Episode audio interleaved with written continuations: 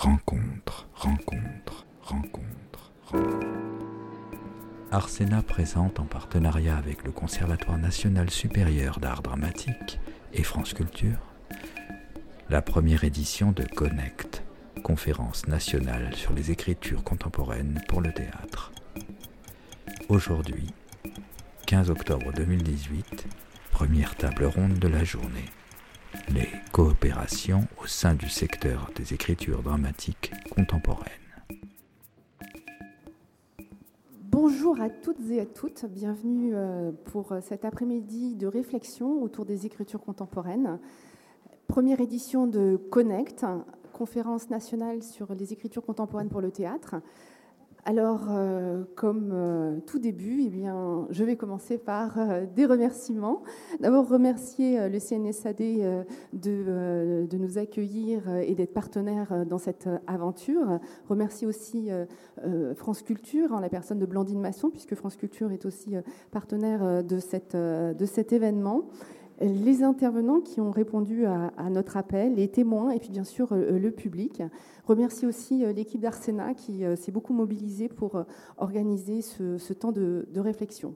Alors Connect a évidemment deux sens, comme je disais tout à l'heure, conférence nationale pour les écritures contemporaines pour le théâtre, mais dans le sens aussi de, connecter parce qu'on s'aperçoit dès qu'on se penche sur, ce secteur, d'une part de son incroyable vitalité, mais aussi qu'il est le fruit euh, d'un travail euh, conjoint, commun, connexe de nombreux intervenants qui vont permettre de venir depuis, euh, d'accompagner les auteurs depuis le geste d'écriture jusqu'à la rencontre avec les publics. Et euh, nous souhaitions, euh, en ce jour où on remet les, grands prix de littérature dramatique, que ça soit aussi l'occasion de se réunir, de se rencontrer. On se croise très souvent, on se rencontre finalement assez peu, et c'est important aujourd'hui de pouvoir euh, échanger euh, sur euh, ce qui, ce qui nous unit, sur échanger aussi sur nos manières de faire, nos pratiques, pour essayer d'inventer d'autres possibles. Donc c'est ce qu'on va essayer de, faire ensemble cet après-midi en, deux temps. Euh, je voulais aussi dire que ce travail s'inscrit dans une réflexion qui a été menée euh, il y a quelques années, déjà à l'époque euh, par le Centre national du théâtre, hein, qui est l'ancêtre de Arsena, qui était un travail autour de cette notion de filière texte, c'est-à-dire la façon dont les différents acteurs travaillent, travaillent ensemble. Et puis finalement, ce, travail était un petit peu tombé aux oubliettes et on s'est dit que c'était vraiment dommage parce qu'il y avait là une matière absolument passionnante hein, qu'il fallait réactiver et qu'il fallait absolument qu'on poursuive la discussion euh, tous ensemble. Donc euh, voilà, on, s'inscrit euh, dans la continuité de ce travail également. Alors, quelques mots de, mode d'emploi. On, a voulu que ça soit une, table ronde. Alors, à défaut de table, nous avons un espace rond. pour que tout le monde puisse se sentir vraiment la liberté d'intervenir, que ce soit pas seulement une, table ronde où euh, certains viendraient apporter euh, euh, leurs expériences sans qu'il puisse vraiment y avoir partage et questionnement commun. Et donc le principe, c'est que certains vont initier la parole et puis d'autres en, témoins répondront. Et puis on espère bien sûr que vous pourrez partager aussi vos réflexions, vos interrogations au cours de cet après-midi. Une règle du jeu, euh, vous voyez, j'ai un micro parce que euh, la rencontre euh, sera enregistrée. donc, si vous pouvez décliner votre, votre nom et bien parler dans le micro pour que ce, moment reste gravé à tout jamais, disons-le. Je passe la parole à, à, Sophie qui nous fait le plaisir d'animer cette, cette rencontre. Sophie qui on a dévoyé euh, du, jury du Grand Prix de littérature dramatique euh, dont elle faisait partie cette année, mais qui a aussi une activité euh, intense de, journaliste et qui connaît très bien la matière littéraire, théâtrale, et qui va mettre sa casquette de journaliste pour animer cette rencontre. Merci. Merci Gwenola, bonjour à toutes et à tous et merci d'être avec nous pour cette première table ronde intitulée Les coopérations entre les acteurs des écritures dramatiques contemporaines. Alors, nous allons essayer euh, tous ensemble de comprendre comment se, dessine ce fameux paysage euh, de la filière texte aujourd'hui, quels en sont les acteurs et surtout quelles interactions et, solidarités on, peut y développer. je vais vous présenter rapidement nos, invités. avec nous, Antoine Doré. bonjour à vous. Vous êtes sociologue. Vous avez consacré votre thèse à l'EHESS au, au métier d'auteur dramatique et vous êtes également l'auteur d'une étude pour le ministère de la Culture et pour la SACD intitulée Écrire pour le théâtre. Je, ne vais pas représenter euh, David, euh, directrice euh, générale d'Arsena, mais peut-être dire que vous nous parlerez dans cette première table ronde des aides à la création des textes dramatiques que, propose Arsena, et ces aides sont, sont plurielles. Catherine Dan, vous êtes directrice générale de la Chartreuse Centre national des écritures du spectacle à Villeneuve-les-Avignon et euh, vous accueillez notamment des, auteurs en résidence. Euh, vous les mettez également en contact euh, avec, avec des dramaturges. Voilà, c'est une, des choses que, que, nous aborderons avec vous. À côté de vous, Patrice Doucher, vous êtes metteur en scène et directeur du théâtre de la Tête Noire à Saran. Vous nous parlerez notamment des, des comités de lecture que vous avez mis en place et de leur importance pour pour faire circuler les, textes d'auteurs contemporains. Je ne vois plus Ronan Chénaud, qui, est là. Venez avec nous, Ronan Chénaud. Euh, euh, vous êtes auteur, euh, auteur et associé au, CDN de, Normandie-Rouen que dirige euh, David Bobé. Alors c'est David Bobé qui devait être aujourd'hui parmi nous. Il a eu un empêchement, donc vous êtes chargé de, parler à sa place, mais aussi de, parler depuis votre, votre expérience d'auteur. vous nous parlerez de ce, de un, de ce que signifie être un, auteur associé à un théâtre, et puis également du Festival des, langues françaises qui met en scène le prix RFI Théâtre. Euh, nous avons également invité aujourd'hui euh, des grands témoins euh, qui, apporteront un éclairage sur des points spécifiques. Ils sont assis ici au premier rang. Blandine Masson, vous êtes directrice de la fiction à France Culture. Vous produisez de nombreux, nombreuses fiction radiophonique, vous faites des commandes aux auteurs, et puis vous avez également un comité de lecture. Euh, c'était voilà, un, maillon euh, très important de cette, euh, de cette filière texte. Sophie Deschamps, voilà, vous êtes là, bonjour à vous. Vous êtes scénariste et présidente du conseil d'administration de, la SACD, et nous parlerons avec vous de l'aide marché et puis de, la rémunération des auteurs, hein, qui est un sujet éminemment important pour, euh, le, statut des auteurs aujourd'hui. Véronique Bellegarde, vous êtes euh, metteuse en scène, artiste associée euh, à la Mousson d'été à Pont-à-Mousson, un festival qui existe depuis 1995 et qui met en place des comités de lecture, des mises en espace et des mises en voix et qui contribue à faire découvrir chaque année de, de très nombreux auteurs. Et puis enfin Jean-Marc Diebold, voilà, vous êtes euh, depuis, depuis peu, hein, depuis 15 jours, je crois, euh, directeur du Centre culturel suisse euh, à Paris. Et vous avez, pendant plusieurs années, été responsable du, bureau du théâtre et de la danse à l'Institut français de Berlin. vous nous parlerez de la dimension internationale de, la circulation de ces textes d'auteurs français contemporains, comment on peut les faire circuler à l'étranger, et peut-être comparer aussi la situation française avec le modèle allemand, parce qu'il y a, peut-être des pistes desquelles on peut s'inspirer. Voilà, j'en ai terminé avec cette présentation euh, un petit peu longue et je m'en excuse, mais vous êtes nombreux. Euh, peut-être on pourrait commencer avec vous, euh, Antoine Doré, en partant de, votre thèse et de cette étude que vous aviez réalisée pour le ministère de la Culture et de la SACD. Est-ce qu'on peut essayer de faire un, portrait des auteurs de théâtre aujourd'hui? Qui sont-ils? J'ai l'impression qu'il y a par exemple plus de femmes. Euh, que, dans les, années précédentes Et est-ce que la, situation a, changé depuis dix ans? Est-ce qu'on est-ce que c'est, probant d'essayer de faire un, portrait des auteurs aujourd'hui, ou est-ce qu'au contraire la diversité est tellement importante que, ça rend la chose impossible? Euh, Alors, bah, déjà, je voudrais dire dans ce, dans, ce, cadre, euh, quand on parle des auteurs, quand on parle des auteurs dramatiques, des écrivains de théâtre, on fait surtout référence à des personnes qui ont eu des textes de théâtre qui ont été mis en scène, édités euh, ou sélectionnés par des comités de lecture. Donc on, est auteur dans la mesure où on a été étiqueté comme tel par des personnes ou des institutions qui ont euh, vocation à sélectionner des textes. Sur cette base, euh, je me suis rendu compte qu'il y avait eu une très forte augmentation du nombre d'auteurs dramatiques depuis les années 1980. Donc j'ai beaucoup travaillé sur toutes les sources statistiques qui étaient à ma disposition.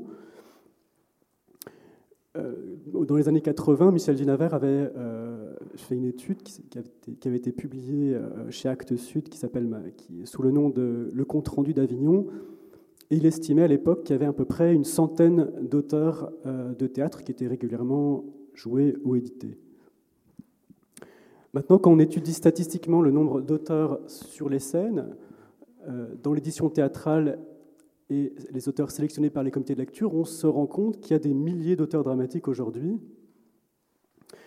Euh, alors, je m'en suis rendu compte parce que j'ai observé le phénomène statistiquement. Évidemment, quand on euh, ne s'en rend pas forcément compte à l'œil nu, parce que on entend dans l'espace public parler toujours un petit peu des mêmes auteurs, c'est-à-dire des auteurs qui, euh, euh, qui sont les plus admirés par la critique et le public. On entend beaucoup parler des auteurs qui, euh, reçoivent des prix de littérature dramatique, qui sont auteurs associés dans des théâtres subventionnés, qui sont édités chez des éditeurs particulièrement renommés ou qui sont joués sur des scènes particulièrement médiatiques. Mais on oublie que les auteurs sont euh, beaucoup plus nombreux. Et si on ne s'en rend pas compte, c'est parce que beaucoup de ces auteurs sont également comédiens et metteurs en scène. Et que pour eux, le plus important, c'est leur activité de praticien de la scène, qui est celle qui leur assure leur plus grande part de revenus. Alors, ce, euh, phénomène de pluriactivité, cette association entre l'activité euh, d'écriture et l'activité de mise en scène et d'interprétariat n'est pas du tout nouvelle. Hein, et déjà dans les années 80, Michel Dunaver avait euh, établi qu'il y avait à peu près deux tiers des auteurs qui étaient plutôt des, euh, hommes et des femmes de théâtre et qu'il y avait un tiers d'auteurs qui étaient plutôt des hommes et des femmes de lettres. Ce qui a changé, c'est pas cette proportion, pas cette proportion. Enfin, je, peux pas aujourd'hui, comme il y a beaucoup plus de, euh, d'auteurs dramatiques, on peut pas faire des statistiques aussi simples. Euh, mais une chose est, est, nouvelle, à mon avis, c'est pas les auteurs interprètes, ce sont les auteurs metteurs en scène. Les auteurs interprètes, c'est un très vieux phénomène, tout simplement parce que une des manières les plus simples, euh, hier comme aujourd'hui, d'entrer à l'écriture théâtrale, c'est d'exercer le métier de comédien. parmi les, j'ai rencontré une, 80 auteurs dramatiques et je me suis rendu compte que plus de la moitié d'entre eux avaient une formation professionnelle de comédien. Donc il y a encore une, grande part de vérité aujourd'hui. Ce qui est beaucoup plus nouveau euh, aujourd'hui, c'est l'accroissement considérable de la proportion parmi les auteurs d'auteurs metteurs en scène.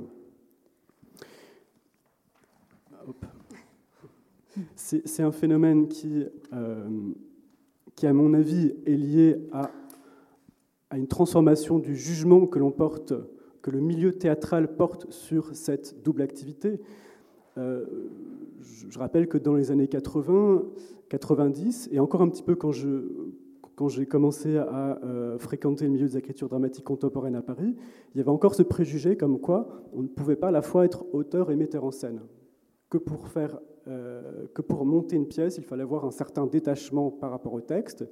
il y a plusieurs auteurs qui m'ont raconté que dans les années 1980-90, quand ils voulaient monter un texte, quand ils recevaient l'aide à la création, on, leur déconseillait de monter eux-mêmes le texte. Aujourd'hui, ce regard s'est complètement euh, transformé. Je pense que des, des auteurs metteurs en scène comme comme Pomera, comme Rodrigo Garcia, et puis des universitaires comme Takels ont beaucoup œuvré pour, euh, pour aller à l'encontre de ce préjugé. Il y a un autre euh, phénomène dont je voudrais un petit peu parler, c'est la professionnalisation des auteurs dramatiques, du métier d'auteur dramatique.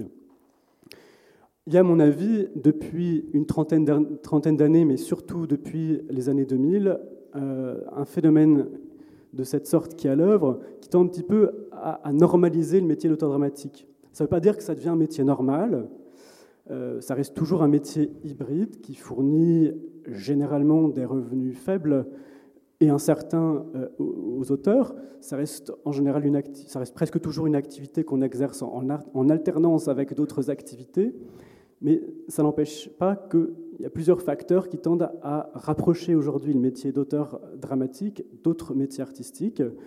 Un premier facteur, c'est euh, la, multiplication euh, depuis les années 80 de théâtres, festivals, éditeurs, comités de lecture, bourses d'écriture, lieux de, résidence, prix d'écriture, dédiés aux écritures dramatiques contemporaines. Ça, tous ces institutions depuis 30 ans ont en quelque sorte préparé le terrain à une professionnalisation. Ensuite, il y a eu un deuxième facteur qui a été l'accroissement des possibilités euh, d'obtenir des, revenus de l'écriture, des revenus au sens large. C'est-à-dire que j'y inclus euh, les, bourses d'écriture, les revenus qu'on obtient en animant des ateliers d'écriture, les, les, financements qui sont liés à des résidences d'écrivains. Tous ces euh, nouveaux, nouveaux revenus, j'ai oublié aussi les, les primes de commande, tous ces revenus, ils sont, euh, ce sont aujourd'hui des options que peuvent euh, utiliser les auteurs s'ils souhaitent, pendant l'espace de quelques mois ou de quelques années, essayer de vivre de l'écriture au sens large. J'ai envie de dire heureusement que ces, nouvelles, euh, que ces nouveaux moyens de financement de l'écriture existent parce que par contre, le, le, revenu traditionnel des auteurs, c'est-à-dire les, droits de représentation, ont plutôt tendance pour chaque auteur à diminuer du fait de la diminution du nombre de représentations par, euh, par série. Alors justement, merci beaucoup Antoine Doré. Puisqu'on est sur, sur la question de, de la rémunération euh, des auteurs, euh, on va parler dans un instant avec vous, Gwenola David, des, différents dispositifs existants pour, pour l'aide à l'écriture. Mais je voudrais peut-être, avant ça, vous, vous, donner la parole, Sophie Deschamps, pour, pour la SACD. comment, au fond, sécuriser le, le, parcours de ces auteurs, sachant que, par définition, le droit d'auteur est quelque chose euh, d'assez aléatoire. C'est-à-dire que quand, l'auteur euh, euh, commence à écrire, il ne sait pas combien, il va gagner, quand vont tomber ses droits d'auteur. voilà, comment, sécuriser cette, question des, revenus? On peut peut-être aussi comparer avec ce qui se passe dans, le cinéma ou dans d'autres domaines. C'est-à-dire que vous posez, vous posez quand même des questions qui c'est quand même une catastrophe ce que vous nous dites, excusez-moi. C'est-à-dire que vous considérez qu'il est normal qu'un auteur dramatique gagne sa vie avec des revenus accessoires. Mais pas du tout, c'est un métier d'écrire. Et plus, plus on écrit, plus on devient bon. Enfin, bon. Donc, en fait, vous nous parlez comme si c'était devenu un métier d'amateur. Mais euh, moi, je suis désolée, tout le monde n'est pas Pomera ou Ajdi Mawad. Est-ce qu'on peut encore vivre parce que son métier est d'écrire? Et donc, il faut réfléchir, je pense, à ce partage des valeurs. Ce partage des valeurs, c'est de dire, voilà, euh, par exemple, à la SACD, certes, c'est du loto. Oh, ça va marcher, ça va pas marcher. Le métier d'écrivain, comme tous les métiers d'artiste, c'est des métiers, euh, on les choisit. Un, parce qu'on n'a pas envie d'avoir des patrons. Deux, parce qu'on a des choses à dire. Trois, parce qu'on ne se voit pas faire autre chose dans la vie que de mener une vie sans filet. Donc, c'est une population qui est très particulière, qui n'en a rien à foutre du salaire, de l'argent, qui veut s'exprimer au départ de sa vie. Or, on s'aperçoit à la SACD que dans l'argent qui revient aux auteurs, euh, et autrices de théâtre, 80%, c'est dans le théâtre privé. Or, il y a très peu de théâtre privé. Quand vous voyez en, réalité la masse de création dans le théâtre subventionné ou aidé, c'est très très largement majoritaire. Qu'est-ce qui se passe pour que le subventionné considère que la seule personne à payer, c'est pas l'auteur? Il ne faut pas payer un auteur. C'est quand même ça qui se passe. On voit très bien que quand on est metteur en scène, excusez-moi, ce n'est pas très gentil ce que je raconte, mais un metteur en scène peut gagner sa vie dans le théâtre, un auteur de l'écrit ne peut pas gagner sa vie. Et au fur et à mesure des années qui passent, eh ben, il trouve ça normal. Il trouve ça normal d'être pauvre. Eh bien non, il faut repenser ce partage des valeurs. Car finalement, euh, les auteurs de l'écrit dans le subventionné ont toujours considéré normal que la part du subventionné ne rentre pas dans le prix payé par le public, qui est la base de la rémunération d'un auteur. Un auteur est payé sur la recette. Mais cette recette est amputée en réalité de la moitié, puisque la subvention ne rentre pas dedans. Et tout le monde a dit OK. Et tout ça sans aucune contrepartie. Est-ce qu'il y a une obligation à chaque théâtre subventionné d'avoir un auteur de l'écrit associé ou des auteurs en résidence Pas du tout. C'est au petit bonheur la chance. Moi, j'aime les auteurs de l'écrit, j'en prends. Toi, va te faire foutre, j'aime que les metteurs en scène. C'est pas possible. Donc, je pense qu'il faut que tous ensemble, sans, sans faire la révolution, il faut repenser le partage des valeurs. Parce que sinon, qu'est-ce qui va se passer? Eh bien, on va voir disparaître les auteurs de l'écrit du théâtre.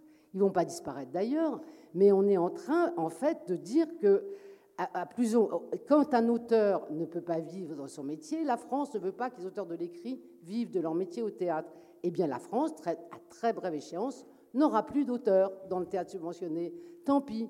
Il y aura Shakespeare, heureusement, on a Shakespeare, Molière qu'on peut adapter, youpi, mais la création contemporaine va disparaître.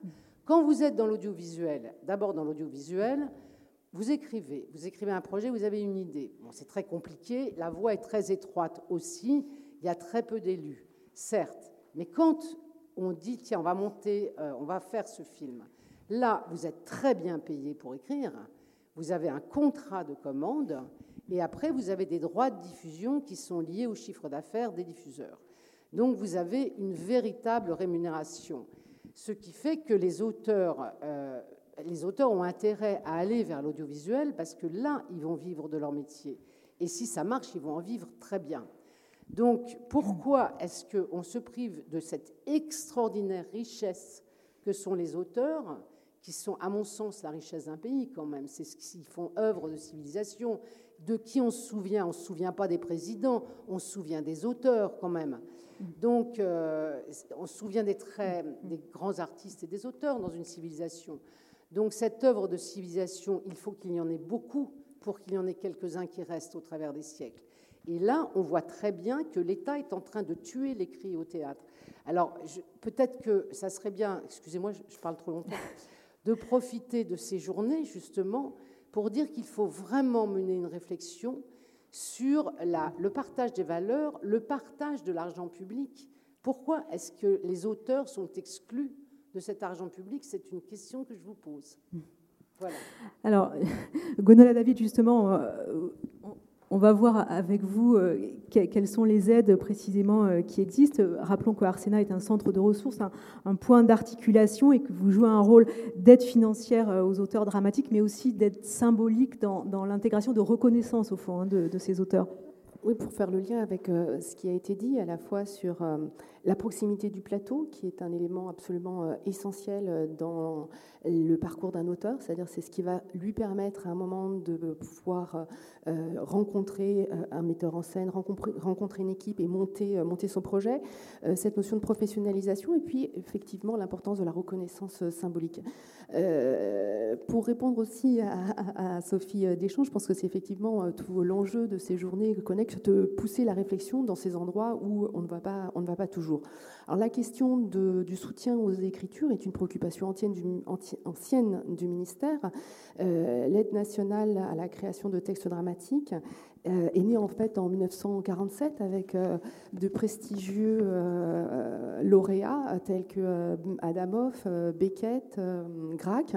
Et c'est un dispositif qui, au fil du temps, a, évolué pour passer de l'aide à la première pièce, donc vraiment destiné à, renouveler le, le répertoire euh, théâtral, et en particulier au départ, c'était renouveler le répertoire théâtral des théâtres privés euh, pour s'élargir euh, à cette notion de, plus générale, donc pas forcément la première pièce, mais encourager les textes inédits et ce, renouvellement. Alors, je ne vais pas décrire l'ensemble des, dispositifs, parce que c'est un, peu, technique, mais ce plutôt quelle est la philosophie qui nous, anime, euh, puisque effectivement on, donne de l'argent aux auteurs pour des textes qui sont déjà écrits, donc nous on se situe en, en aval de, l'écriture, mais surtout, on va, enfin, et aussi plutôt, mais surtout, on va œuvrer pour accompagner l'auteur dans la représentation du texte au plateau.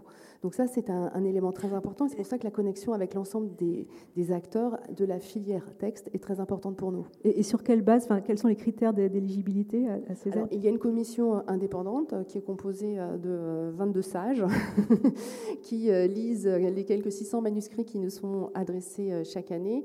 Et euh, chacun des finalistes lauréats aura été lu par cinq lecteurs. Donc voilà, c'est un très très gros travail de, de tamis qui, qui s'opère avec effectivement une évolution des, catégories au fil du temps pour prendre en considération l'évolution des écritures, depuis le texte dramatique qui est écrit par, par un auteur de façon, on va dire, plus, plus classique au préalable, à des écritures qui vont faire appel non seulement au texte, mais aussi d'autres supports et souvent qui est d'autres langages artistiques et qui vont avoir d'autres processus de création plus, plus au plateau.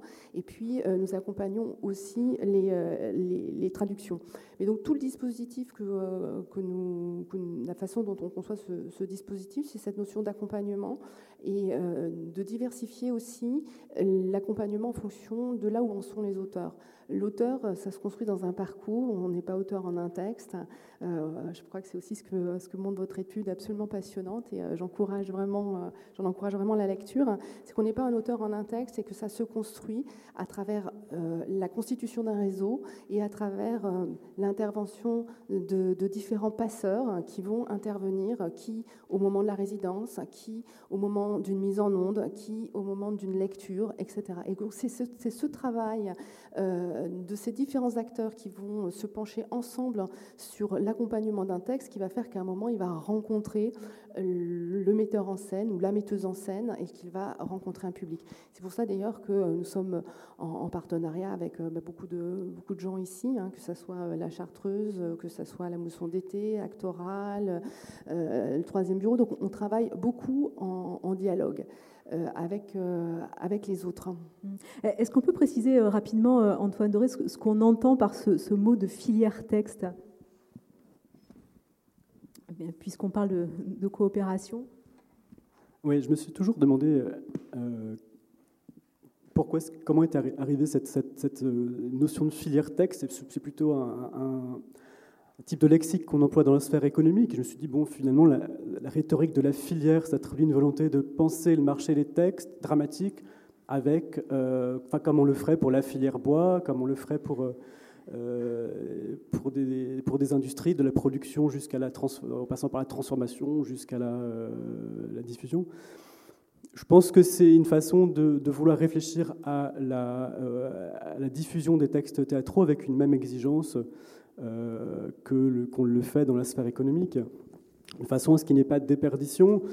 Je, n'ai pas trouvé de quand datait exactement la première fois l'usage de notion de filière texte, mais je pense que, je, je parlais tout à l'heure de l'étude Vinaver, mais je pense que l'étude Vinaver dans les années 80 a été un premier, un premier euh, premier travail qui a, permis, qui a, encouragé à réfléchir à l'ensemble de la filière, euh, donc c'est-à-dire surtout qui, a, encouragé à réfléchir au travail que faisaient les intermédiaires entre l'auteur et le public, notamment les éditeurs, euh, les comités de lecture, les agents euh, et les théâtres.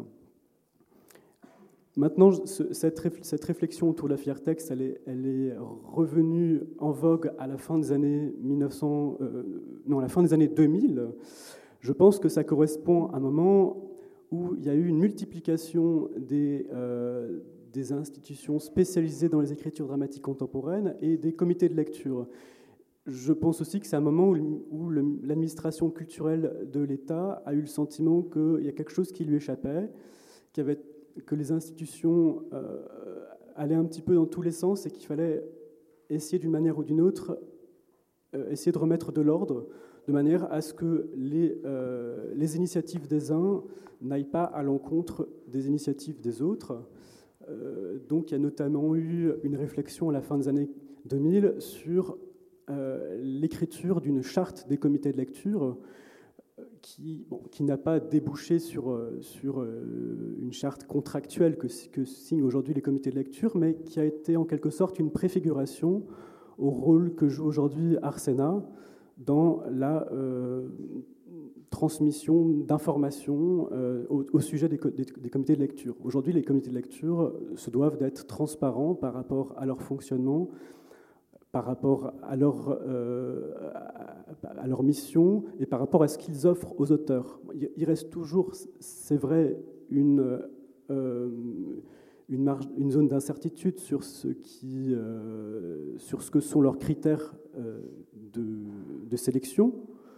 Et on peut pas, un, comité de lecture est, composé de membres qui eux-mêmes ont des, des jugements hétéroclites mais il y a quand même une plus grande transparence qui fait qu'aujourd'hui, les auteurs euh, peuvent plus aisément choisir vers qui euh, ils vont orienter leur texte. Mmh. On, va revenir sur cette question des, comités de lecture dans un instant avec vous, Patrice Douchet, et puis avec euh, Blandine Masson pour, pour France Culture. Mais avant, je, voudrais vous donner la parole, Catherine Dan. À, quel niveau de cette filière texte intervenez-vous? Je l'ai dit tout à l'heure vous proposez des résidences aux auteurs, euh, vous les mettez également en relation avec des, dramaturges afin de les, les, rapprocher, euh, de, rapprocher l'écriture euh, du plateau. Vous collaborez également avec, avec Arsena. Donc là, on est vraiment dans ces dispositifs de, de, circulation. Oui, je voudrais d'abord rappeler quand même une chose qui est extrêmement importante. c'est que la Chartreuse existe depuis les années 70 comme centre culturel de rencontre, c'est-à-dire lieu de patrimoine dans lequel existent des résidences d'artistes, mais euh, le Centre national des écritures du spectacle existe depuis les années 90. Euh, de façon visionnaire, ça a été une volonté de l'État, et c'est très important de le dire, et du ministère de la Culture, euh, dont le soutien ne s'est jamais démenti sur cette question des auteurs, en tout cas à la Chartreuse, c'est clair.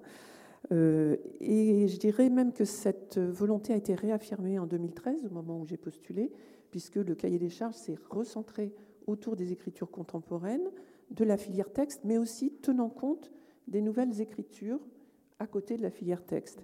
Et que ce, je dirais que ce soutien du ministère de la Culture et de la DGCA, puisque la Chartreuse euh, dépend directement de la DGCA, ne s'est jamais démenti, se confirme même de plus en plus. Euh, encore récemment, euh, la ministre vient d'affirmer la Chartreuse comme un des pôles nationaux spectacles vivants pour, euh, pour la francophonie, dans ce qui fait sa spécificité, c'est-à-dire la résidence d'auteur. Et je crois que ça, c'est important de le redire. C'est-à-dire sans ce soutien de l'État euh, et de la DGCA, la Chartreuse en tant que lieu consacré aux auteurs n'existerait peut-être plus aujourd'hui. Je le vois tous les jours, les collectivités locales et territoriales, il faut quand même le dire, ne sont jamais, jamais, jamais très attentives aux écritures théâtrales contemporaines. C'est pour eux, c'est de l'élitisme, c'est trop contemporain, c'est trop, c'est trop, c'est toujours, euh, enfin, c'est toujours quelque chose qui ne les concerne pas directement, sauf si tout d'un coup il s'agit d'une langue locale ou d'un travail euh, avec les auteurs du territoire, ce qui, ma foi, est quand même assez réducteur. On ne peut pas réduire un auteur de théâtre à un territoire uniquement, même s'il travaille sur le territoire, bien évidemment. Donc ça, je voulais le redire parce que c'est important. C'est très très important euh, dans cette question de coopération parce que le premier partenaire de la Chartreuse, c'est l'État. C'est l'État, c'est la DGCA.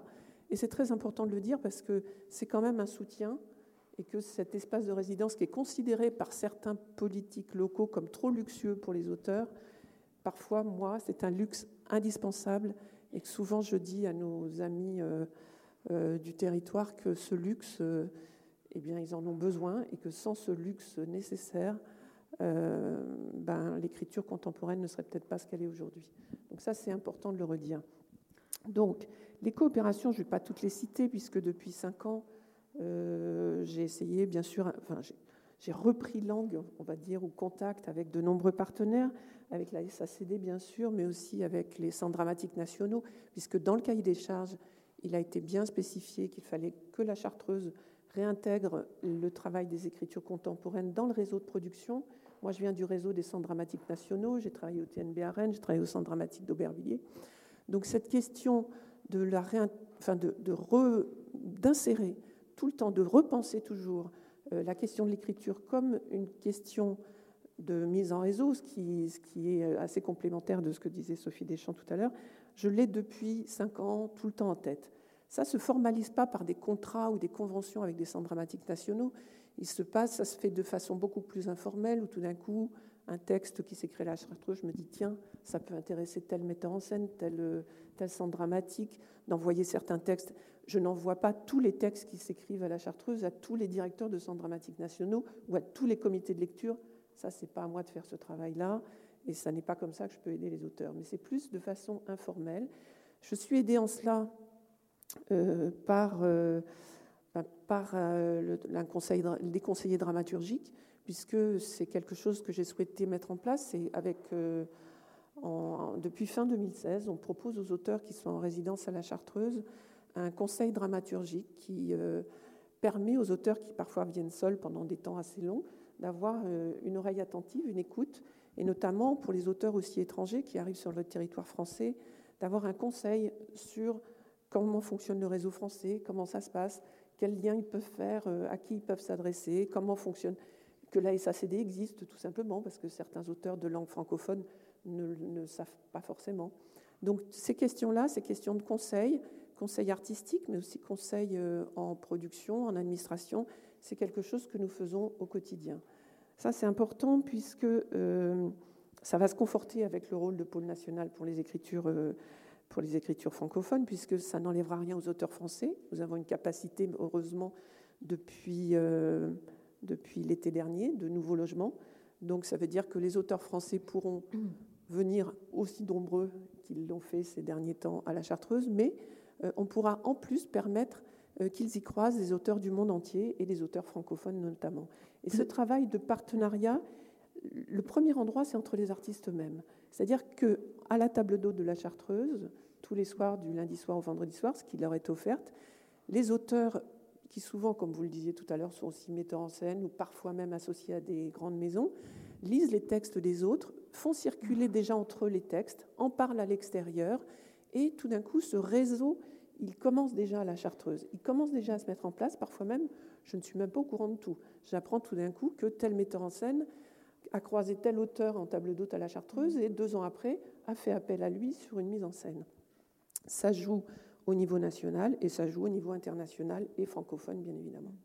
Enfin, quand, je vous entends, j'ai l'impression qu'une des problématiques, c'est comment on aide l'auteur à, sortir de l'isolement, au fond. Ben, il y a plein de façons, et c'est ça qui est compliqué, c'est qu'il n'y a pas de règle. Il y aurait une règle, ce serait trop simple. Je dirais que j'essaye, et nous essayons avec l'équipe de la Chartreuse, d'adapter nos conseils à chaque cas particulier, puisque chaque auteur est un cas particulier. Je sais très bien, comme je le disais tout à l'heure, que l'écriture d'un auteur ne va pas forcément plaire à tel ou tel ou tel metteur en scène. Donc cette question de la... Et, puis, et heureusement d'ailleurs qu'on reste dans l'adaptabilité, parce que, euh, et c'est très important aussi qu'on soit en réseau avec d'autres lieux, même de façon informelle. Hein. Moi, c'est la première fois aujourd'hui que je croise Patrice Boucher. Mais euh, finalement, il y a plein d'auteurs qui, vont d'un endroit à l'autre et qui travaillent euh, au, théâtre de la Tête Noire à Saran et qui viennent à la Chartreuse. Mais le fait de ne pas faire des conventions trop fixes non plus, euh, de travailler en partenariat, mais des partenariats souples, permet une plus grande diversité des projets. Si on accompagnait les, je sais pas, les 15 structures qui aujourd'hui aident les écritures contemporaines, tous les mêmes auteurs, ça serait catastrophique, c'est-à-dire qu'on exclurait tous les autres. Donc par exemple avec Théâtre ouvert, avec Arsena, avec le théâtre euh, de, le théâtre de Saran, avec les centres dramatiques, on travaille avec des auteurs différents, mais en complémentarité des missions des uns et des autres. Et surtout, ce n'est pas une obligation. C'est-à-dire, quand le centre dramatique de Saint-Étienne, Arnaud Meunier, m'appelle pour me parler d'un auteur, quand moi je l'appelle pour lui parler d'un auteur, on ne s'est pas dit on va faire ça trois fois par an. Non, c'est quand tout d'un coup on se dit voilà, ça c'est un projet qui peut plaire. Mais c'est vrai que c'est très très compliqué, en tout cas au stade où, mm. où nous en sommes, où le texte est en train de s'écrire, de prédéterminer quel va être le partenariat qu'on va proposer à l'auteur qui va venir à la Chartreuse. Mais est-ce qu'il n'y a pas un, arbitrage à faire entre, euh, d'une part, euh, l'efficacité des aides et, d'autre part, euh, montrer et aider la, diversité de, tout ce qui se produit? Parce que est-ce qu'il n'y a pas un risque d'éparpillement des aides? Alors, je ne sais pas, peut-être que vous pouvez répondre, mais peut-être que Gwenola David peut répondre aussi. Ce n'est pas vraiment moi qui puis répondre à ça. Moi, ce que je vois, c'est qu'il existe de très nombreux dispositifs euh, qui sont très complémentaires, que pour l'instant, il y a beaucoup de choses qui fonctionnent bien. Certaines choses sont probablement à améliorer, notamment les mises en réseau. Euh, on en parlait avec l'Institut français encore euh, ce matin, puisque je, voilà, je les ai rencontrés sur les, les, conventions de réciprocité qu'on est en train de faire pour que les auteurs qui sont passés par la Chartreuse puissent avoir des partenariats avec des pays à l'étranger, dans des pays francophones ou non francophones d'ailleurs. Et, cette question de la réciprocité, elle est, est importante, elle, se met en place petit à petit. C'est une question qui se fait déjà de façon presque évidente avec certains pays comme le Québec. Je vois Gervais Gaudré là, on est partenaire avec le Cube euh, d'un programme qui nous permet d'envoyer un auteur pour les écritures jeunesse pendant deux mois à Montréal. Et nous, en contrepartie, on reçoit euh, un auteur qui est co-choisi par le Calque euh, à Montréal et le Cube pour, pour, pour être en résidence de mois à la Chartreuse. Mais c'est voilà, c'est à la fois grand et petit, c'est-à-dire que c'est important parce que c'est tous les ans et on espère que ça va se reconduire. On l'a fait déjà sur deux années, mais c'est important parce que ça, ça démultiplie ensuite les contacts, les réseaux, les mises en réseau, les, les, échanges et les partenariats qui peuvent se faire après.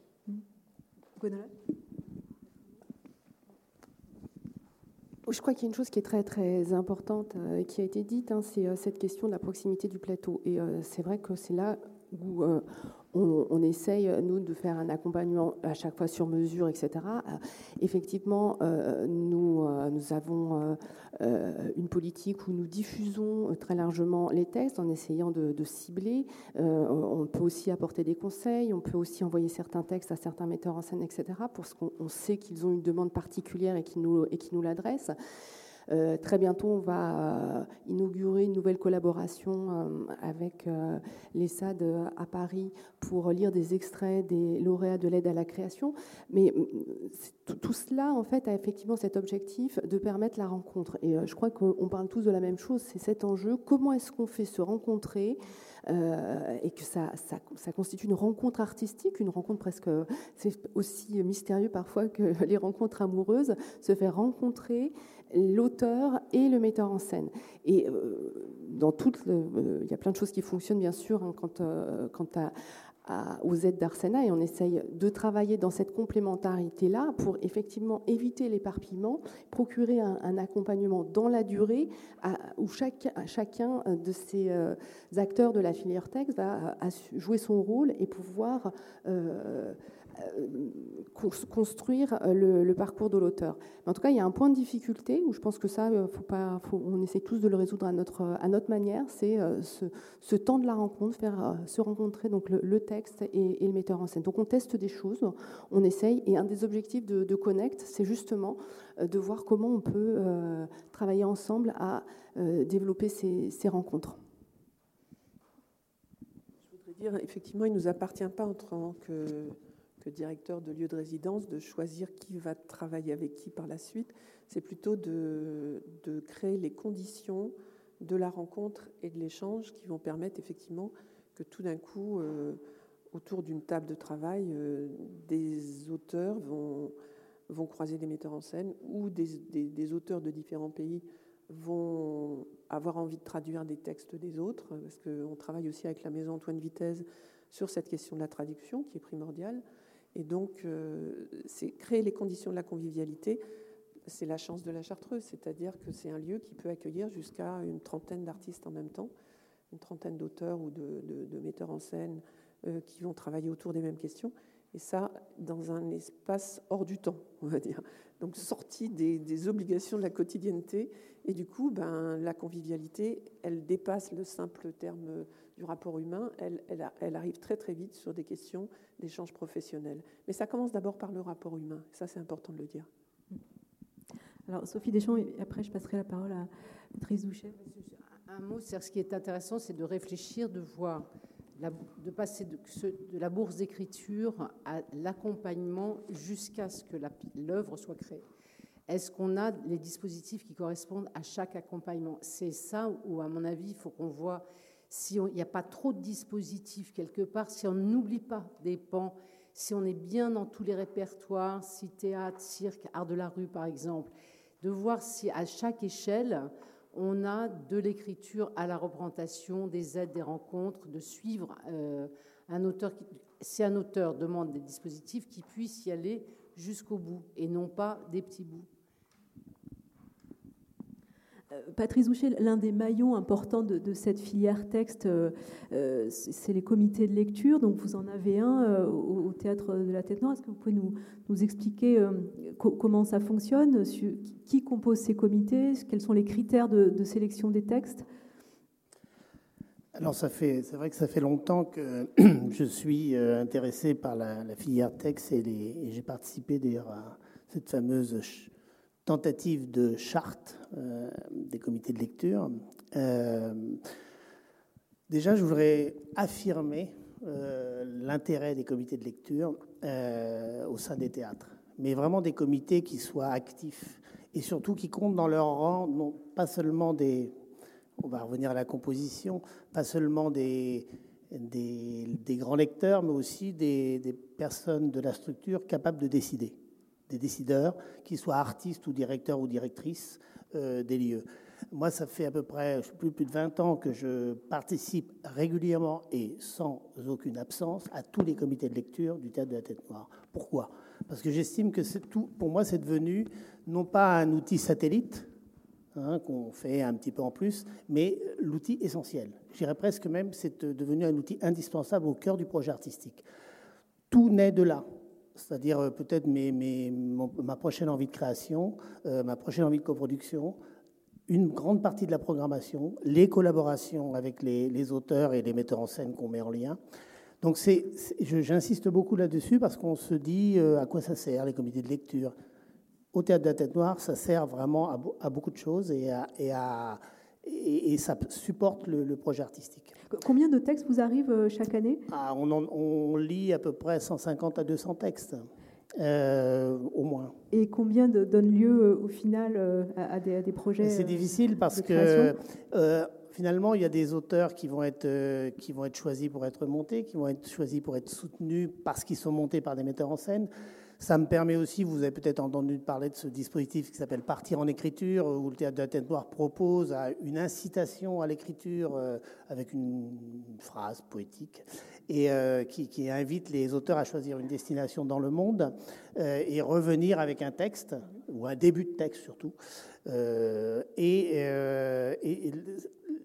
en fait, ces auteurs-là, souvent, sont choisis après, qu'on ait lu deux, trois, quatre ou cinq textes euh, au sein du comité de lecture. Donc, euh, quand je dis que c'est vraiment au centre de tout, c'est vraiment au centre de tout. Alors, après la composition, euh, au Théâtre de la Tête Noire, il y a évidemment l'équipe l'équipe permanente. Nous sommes trois sur sept permanents à être au comité de lecture, ce qui n'est pas rien quand même. il y a des metteurs en scène avec qui on travaille régulièrement, il y a des comédiens, il y a des libraires, il y a une infirmière. voilà, c'est très très large au niveau de. On a quand même une quinzaine de membres et on se réunit tous les mois. Voilà, pour le, pour le. Alors, je veux dire quand même, parce qu'il y a des gens dans la salle ici, j'ai vu Michel Cochet, qui euh, d'un mot découvert, qui est là. Euh, il y a une initiative nouvelle là qui vient, qui, qui, qu'on est en train de, de, lancer. Avec, on s'est réunis à sept comités de lecture, on se connaissait déjà. Euh, parmi ces sept comités de lecture, il y a trois structures de production quand même théâtre de l'éphémère, le Pantathéâtre, le théâtre de la Tête Noire euh, j'espère oublier personne. Après, il y a aussi euh, euh, le collectif mots découvert, troisième bureau de Grenoble, Jeunes Textes en Liberté et le Tarmac. Et normalement, si tout va bien, une revue des comités de ces sept comités de lecture pour démarrer devrait naître l'été prochain, sortie à Paris ou à Avignon en juillet, avec un éditeur qui est. Qui est... Alors, cette revue, ce n'est pas une revue de plus. c'est juste pour dire, voilà, ces textes ont été repérés, ont été par plusieurs comités de lecture. Euh, on a envie de vous en lire des extraits, on a envie que d'autres auteurs ou des, intellectuels écrivent dessus et le faire partager à toute la, toute la ce qu'on appelle encore la filière texte. Mais est-ce qu'on sait combien de, comités de lecture de ce type il existe euh, dans les théâtres en France? Il y a beaucoup, il y a une liste de comités de lecture. Après, en ce qui concerne les comités de lecture vraiment actifs, je ne pourrais pas dire parce que je ne peux pas en juger. Je mm. connais ceux avec qui on travaille et, qui font et avec qui on communique. Hein, qui sont souvent d'ailleurs on retrouve parfois les textes qui sont soutenus par Arsena ou qui ont l'aide à la création, des textes qui sont, qui sont soutenus dans le cadre de, dispositifs comme met en place un mot découvert. Donc je ne pourrais pas dire quels sont les, les, Je sais avec lesquels avec ceux avec lesquels on travaille. Ça, je peux, je peux répondre. 80, me, souffle Gwenola David. Oui, 80 comités de lecture en France. Voilà. Mais ils seront informés de ces initiatives, en tout cas de cette revue. Euh, je vous entendais parler des, liens euh, avec les éditeurs. On n'a pas encore réellement parlé du, du, rôle euh, des éditeurs dans cette filière texte. À quel, à quel moment, à quel, à quel endroit du, parcours interviennent-ils? Je ne sais pas qui, qui, veut répondre sur cette question. Moi, je peux juste compléter par le fait qu'on est, on est vraiment en lien. Il y a Sabine Chevalier qui est là, que j'ai vu passer. on est vraiment, on, on parle beaucoup avec les éditeurs, comme on parle avec d'autres compagnies, comme on parle avec les metteurs en scène. Et, et euh, parfois les éditeurs nous envoient des textes à lire, et parfois on ose aussi, nous, envoyer un texte à un éditeur en disant peut-être que... Mais je, voudrais juste finir sur le fait que euh, je trouve qu'il faut absolument que dans les comités de lecture, il y ait des artistes ou des directeurs ou directrices qui décident. Parce que sinon, on peut très bien lire, aimer, mettre en lecture, et puis finalement, ça s'arrête là. Et ça, c'est vraiment extrêmement important qu'il y ait des, dans les euh, dans les, quand il y a un, comité de lecture dans un centre dramatique, qu'il y ait quelqu'un de la direction qui vienne assister à ces, réunions.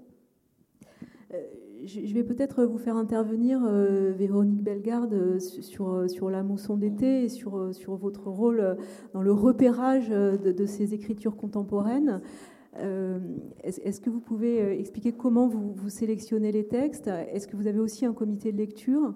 Oui, oui, on a un comité de lecture qui est très actif. Euh, on se réunit euh, toutes les trois semaines, d'ailleurs euh, régulièrement à Arsena.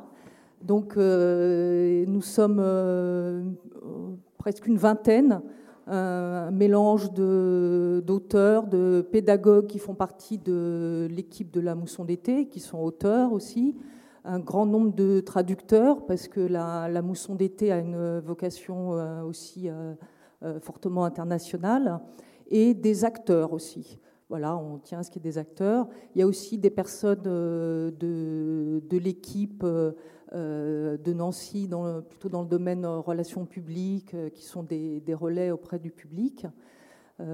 donc voilà. ce que je pourrais ajouter par rapport à la filière texte, la mousson d'été s'implique aussi beaucoup sur la, promotion et la visibilité des, auteurs à l'étranger. Euh, ça, c'est important aussi. Et c'est vrai que les, auteurs ne savent pas vraiment comment faire. Et donc, depuis 2013, euh, on est euh, dans un projet de coopération internationale qui s'appelle Fabula Mundi.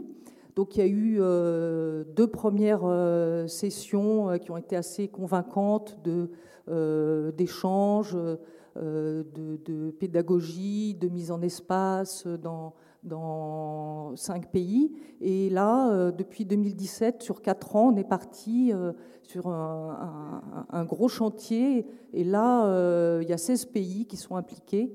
Et donc, nous, nous, nous, avons sélectionné avec Théâtre Ouvert, qui est co-organisateur français de, cette opération, une, 10 auteurs français euh, qui, sont, euh, qui vont être euh, lus par de très nombreux comités internationaux avec des actions pédagogiques, des éditions, des productions. Et ça y est, il y a déjà des choses qui sont, qui sont en route. C'est très convaincant. il y a ce qu'on appelle un mob pro, qu'on va faire d'ailleurs cet été, nous, à la Mousson, où huit, auteurs envoyés par les pays partenaires se rencontrent autour euh, d'un sujet, débattent. Et euh, parfois, il faut dire aussi que euh, les rencontres entre auteurs permettent des liens et d'autres rencontres qui peuvent aussi, entre artistes aussi, être vecteurs de, d'initiatives et de, de, production.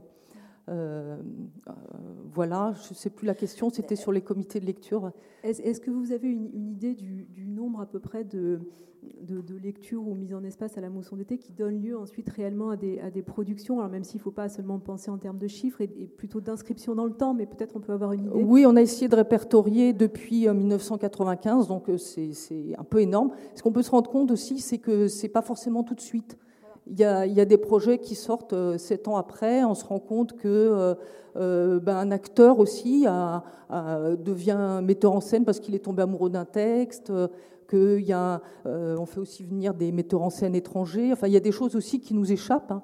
Mais il y a quand même pas mal de choses qui se montrent. Nous aussi, on est une équipe de metteurs en scène. Michel Didi est metteur en scène. Donc on a très souvent aussi envie de monter des textes. Voilà. Et puis, euh, bon, je cite un peu les coopérations, euh, euh, collaborations, partenariats qu'on a. Bon, Arsena, mais il y a aussi France Culture, avec qui on a un échange depuis de, longues années. Donc, on propose un grand nombre de textes au comité de France Culture qui en choisit un et le texte est enregistré à la Mousson. Il y a eu aussi des auteurs français, étrangers, mais il y a se passe euh, beaucoup de choses, mais c'est aussi euh, des rencontres humaines. C'est difficile de quantifier comme ça, mais euh, il y a aussi des textes qui sont édités. il y a une autre transmission qui se passe par l'université d'été. C'est-à-dire que la, mousson d'été est couplée à un programme pédagogique et les, étudiants, c'est très mélangé. Il y a, il des artistes, des enseignants, euh, des jeunes auteurs euh, qui travaillent avec des, auteurs. Ils travaillent sur les mêmes textes que l'équipe artistique de la Mousson qui présente chaque Mousson, il y a 15 ou 20 textes qui sont présentés. Donc il y a aussi une transmission qui se passe comme ça en direct parce qu'ils éprouvent les textes, ils, le voient représenté et du coup après bon ça peut être travaillé dans des lycées. On a aussi la Mousson d'hiver qui s'adresse euh, à la jeunesse où on donne des textes euh, aux adolescents pour qu'ils les travaillent euh, en classe. Voilà, parce que l'un des enjeux de la, mousson d'été, c'est à la fois de mettre des professionnels en, relation, mais c'est aussi de, mieux faire connaître l'auteur contemporain au, public, au, grand public. Oui, en même temps, l'endroit, l'abbaye des Prémontrés à Pont-à-Mousson, un, c'est une grande abbaye où tout se passe à l'intérieur. Ce n'est pas une grande ville qui brasse énormément de, euh, population. Donc il y, a, un travail sur la ville avec des amateurs. Il y a aussi un petit peu de programmation euh, euh, dans des lieux de la ville et programmation dans, des salles et aussi dans la ville. Mais sont quand même des gens qui sont en, en études et déjà concernés par, par la question la plupart du public c'est un, relais euh, de, la chaîne. Mm. Euh, vous avez fait le lien, euh, Véronique Bellegarde, avec, avec Blandine Masson. À France Culture, vous, travaillez avec la mousson d'été. France Culture est vraiment, encore une fois, un maillon essentiel de, cette filière texte. Alors, de, plusieurs manières, hein, puisqu'il y, y, a évidemment une, création de, pièces radiophoniques. Vous avez un comité lecture, vous faites aussi des commandes aux auteurs je, voulais, je, voulais, juste euh, parler de la maison Antoine Vitesse, euh, qui est vraiment un partenaire euh, essentiel pour nous. Donc je ne voulais pas oublier d'en avoir parlé, c'est tout.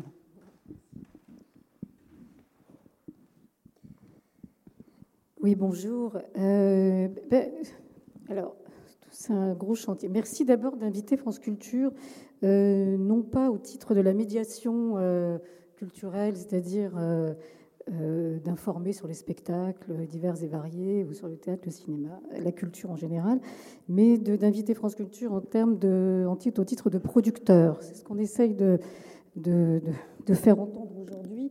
C'est-à-dire que c'est si rare en fait, à part la BBC euh, et un peu en Allemagne, euh, d'avoir un média, un petit média, qui est encore producteur de culture, producteur de d'imaginaire, on va dire.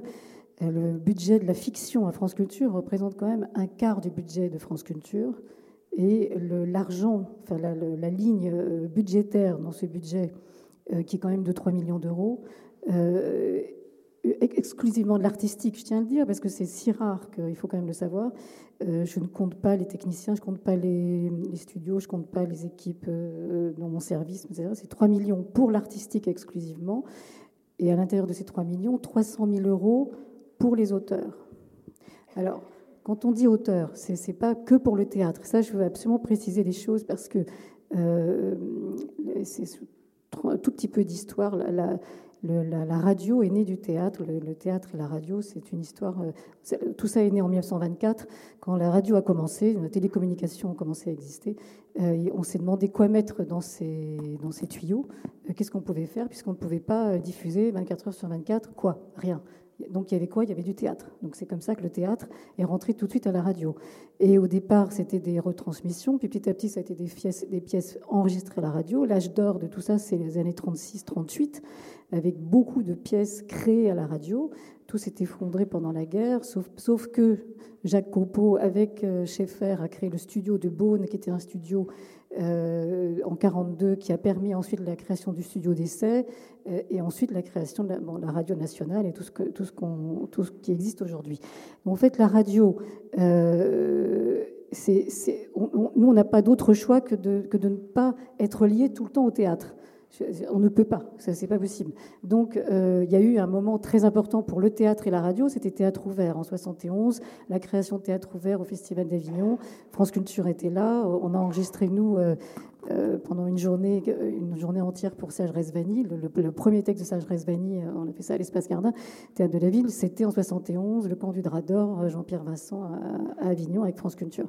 Donc il y avait cette situation unique qui était liée à une personne, qui était Lucien Atoun et Micheline Atoun, qui était qu'un théâtre, quelqu'un qui avait un théâtre, était aussi producteur de radio. Bon, ça, ça, n'existe plus, euh, mais ça a duré pendant un, certain nombre d'années. Aujourd'hui, la, radio, euh, pour la, fiction, ça ne s'appelle plus émission dramatique depuis 1992. Donc, on a pris le nom de fiction. Et dans cet ensemble de fiction qui contient la littérature, la poésie, le genre, euh, le feuilleton, tout ce que vous voulez, il y a aussi le théâtre. Alors, figurez-vous qu'il y a quand même deux heures pour le théâtre sur France Culture, ce qui est exceptionnel. Enfin, deux heures en entier. voilà. juste pour vous dire que, euh, juste pour vous dire que cet argent qui va aux auteurs ne va pas qu'aux auteurs de théâtre, évidemment. Mais c'est quand même un, disons que c'est quand même un lien fondamentale et, nous devons continuer et poursuivre ce travail avec les auteurs de théâtre et les, soutenir, pas seulement dans la case du théâtre, c'est-à-dire que là en ce moment on travaille avec, Eugène Durif sur un projet euh, de feuilleton, donc ne pas enfermer les auteurs de théâtre dans le théâtre et, euh, leur proposer d'autres, d'autres espaces d'écriture. Et c'est vrai que ce que y a beaucoup de choses à dire avec tout ce que, tout ce que j'entends là. Ce que je nous, avons aussi un comité de lecture depuis 50 ans. C'est Marie-Lucide Valence qui est ici dans la salle qui en est responsable. On reçoit 300 textes par an. Euh, évidemment, à peu près 10% de ces textes-là euh, euh, sont, sont, sélectionnés, disons, et notre plus grande difficulté, c'est de produire, parce que je n'ai jamais que 6 heures d'antenne de, par, par semaine, donc c'est très compliqué, ça veut dire qu'il faut vraiment choisir, et là je vous, je vous rejoins complètement, c'est-à-dire qu'il faut décider, il faut absolument décider. Euh, et puis, on met beaucoup de temps pour produire. Et notre plus grande difficulté, parce que partout, nous sommes des petites équipes, nous travaillons euh, euh, comme on peut, dans des conditions à Radio France de plus en plus difficiles. Le problème, c'est exactement le mot que vous avez employé pour votre après-midi, connect. C'est-à-dire que c'est vrai que chacun est dans sa chapelle. Moi, je connais tous les gens qui sont ici, à part la Mousson. C'est vrai que de toute façon, on n'a pas le temps de se voir, de travailler ensemble, d'échanger, de circuler, etc. Je pense que c'est fondamental de travailler là-dessus je suis vraiment contente d'être là parce que je pense qu'il ne faut pas seulement se parler, c'est-à-dire je pense que si on peut euh, inventer des choses avec la chartreuse, c'est essentiel. Si on peut travailler avec, euh, avec, vous euh, pour la tête noire, c'est essentiel. Si on peut continuer avec la mousson, si on peut travailler avec, la, avec on ne travaille plus avec vous, c'est bien dommage, avec Limoges. Enfin, je veux dire, si on ne met pas tout ça en réseau et qu'on n'arrive pas à, solidariser nos actions, c'est vrai que moi je vais prêcher pour ma chapelle, vous aussi, on va chacun prêcher pour notre chapelle, et on prêchera très bien d'ailleurs, par ailleurs. Mais justement, quelles idées avancer pour que ça circule mieux? Est-ce que vous avez des pistes? Les, pistes, c'est déjà de venir ici, par exemple, pour moi. C'était très important. C'est-à-dire que euh, France Culture sert à quelque chose. On peut travailler ensemble. Et donc, après, bah, il faut se parler, il faut travailler ensemble, il faut échanger les textes. Il faut simplement, c'est vrai que je, très honnêtement, il faut dire la vérité. On travaille toujours. Je veux dire, on, est, je veux dire, chaque tous les gens qui sont ici travaillent avec beaucoup d'énergie, beaucoup de passion. Moi, j'en sais rien. Il y a peut-être des gens qui sont très riches, mais pas beaucoup. Nous, on a beaucoup d'argent pour la, pour, la, pour la création. Et heureusement pour les acteurs, les réalisateurs, les bruiteurs, les auteurs. Mais je veux dire, on travaille avec des toutes petites équipes. Donc le problème, c'est lutter contre le temps, lutter contre, contre tout, en fait, hein, pour, pour pouvoir arriver à, à prendre le temps d'échanger. De, d'échanger Mais il faut le faire. Et je pense qu'on euh, on ne, on ne, on ne, tient pas notre... Enfin, nous, on a une mission de service public, mais nous, pour aller au bout de cette mission de service public, euh, et Marie-Lucie le sait, et, de continuer. Il y a des gens qui envoient des textes au comité de lecture de France Culture parce qu'ils n'ont aucun réseau. Ils ne connaissent pas les éditeurs, ils ne connaissent pas les théâtres, ils ne connaissent rien. Le plus bel exemple, c'est Fabrice Melchior. Il a envoyé son premier texte chez nous. Il connaissait personne. Il était dans une petite ville de, montagne. Il l'a envoyé. Bon, aujourd'hui, on fait 6 heures. Là, parce que notre mission, nous, c'est aussi de suivre les auteurs, de ne pas les abandonner en route. Donc là, on diffuse à partir de dimanche euh, un cycle de 6, 3 dimanches, 6 heures 6 heures pour Fabrice Melchior. Bon, euh, mais bon, moi, j'ai des tas d'auteurs que je ne peux pas produire. J'y arrive pas, parce que dans les 6 heures, je ne peux pas. Et puis, euh, de toute façon, c'est très compliqué. Donc, il faut qu'on puisse vous, dire, nous, on a lu ça. On a lu ce texte-là. Euh, Catherine Dan, peut-être ce texte, cet auteur va t'intéresser, La Mousson, etc. Donc, il faut qu'on arrive à prendre ce temps-là. je pense que c'est fondamental. Un, mot peut-être sur les commandes d'écriture que vous faites à France Culture? Alors, nous, on fait, effectivement, il y a une partie, en fait, il y a ce qu'on appelle la prime d'inédit, c'est-à-dire on achète les textes, on achète entre guillemets, on donne une, on paye, ça passe par la SACD, d'ailleurs, on a un lien très fort à la SACD et France Culture, donc on donne, il y a une prime d'inédit qui est versée à un auteur quand on lui achète son texte, et puis il y a une, politique de commande. Euh, alors, euh, moi, j'ai assez limité la politique de commande, c'est-à-dire je pense qu'une commande, euh, si on ne l'amène pas au bout, ça ne sert à rien. C'est-à-dire c'est totalement inutile. Je suis arrivée, moi, il y avait des commandes partout. Euh, les textes, aucune commande n'arrivait jamais nulle part. Donc il faut vraiment. Or, ça prend du temps de suivre un auteur avec une commande. Il faut, l'accompagner, il faut parler avec lui, il faut aller jusqu'au bout. Euh, voilà. Donc, euh, disons que c'est sur le budget pour les auteurs. Moi, je dirais que c'est à peu près un, gros tiers de commandes et, le, et le reste des achats, en fait. On va dire, on va dire 50%, 50% parce que j'oublie tout ce qui est adaptation, convention d'adaptation.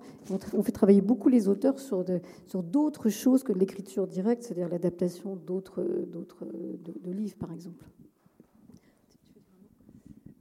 Oui, par rapport à la question des complémentarités, c'est vrai que l'enjeu de la production, trouver euh, l'argent de la production, c'est toujours euh, le, nerf de la guerre. Et que nous, si on, favorise euh, le passage au plateau grâce à une aide à la production, nos coopérations avec France Culture sont des coopérations de, cœur, c'est-à-dire qu'on on se rencontre, que ce soit autour de l'aide à la création, que ce soit autour du partenariat du, Grand Prix. Et il se trouve que très souvent, nos cœurs ont élu les mêmes euh, les, mêmes auteurs. Mais c'est vrai qu'il n'y a pas de mécanisme comme euh, on peut le faire sur, euh, sur des lectures, qui vont aussi conduire à une solidarité organique, parce qu'elle se construit aussi dans une solidarité financière.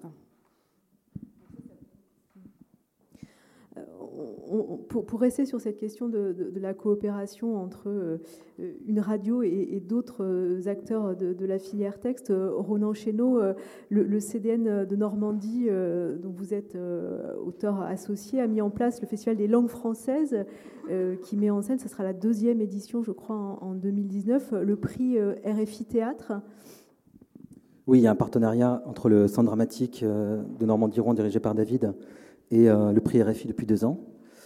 Euh, l'année dernière, le prix était décerné à l'auteur camerounais Edouard euh, Elvis Bouma, euh, pour La Pouille Barbu, et c'est Lorraine de Sagazan, qui était artiste associée, qui est toujours d'ailleurs au, CDN, qui a, monté ce texte, et on va le, produire. il tourne en Afrique bientôt, et l'idée, évidemment, c'est qu'il tourne partout en France. Enfin, voilà. Et cette année, c'est David qui va, montrer le, monter le, lauréat du prix RFI de 2018. Et voilà, donc trois représentations début avril au CDN de Rouen. Et alors, c'est une des choses qu'on m'invite à, faire en tant qu'artiste associé au CDN depuis, depuis quelques années. David me dit, il propose des fois comment dire, un rendez-vous à inventer à des artistes associés. Euh, moi, je ne suis pas metteur en scène, je, ne suis qu'auteur. Euh, mais euh, je lui ai dit, bah, j'aimerais faire connaître d'autres autrices et d'autres auteurs que, j'aime. Et l'idée de ce pluriel festival, c'est un peu un grand nom pour l'instant, festival.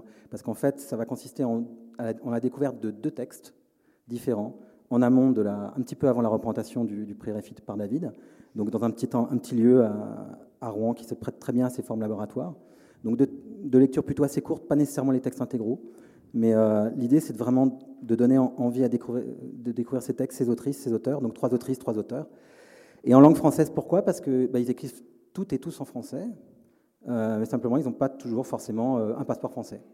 Et la réflexion en fréquentant divers comités, notamment le formidable comité du Tarmac qui fait un, boulot incroyable, encore, effectivement un partenaire dont, tu parlais, en lisant ces, textes qui, sont écrits en français de partout dans le monde, je me dis, mais euh, je me suis interrogé sur cette notion de francophonie, euh.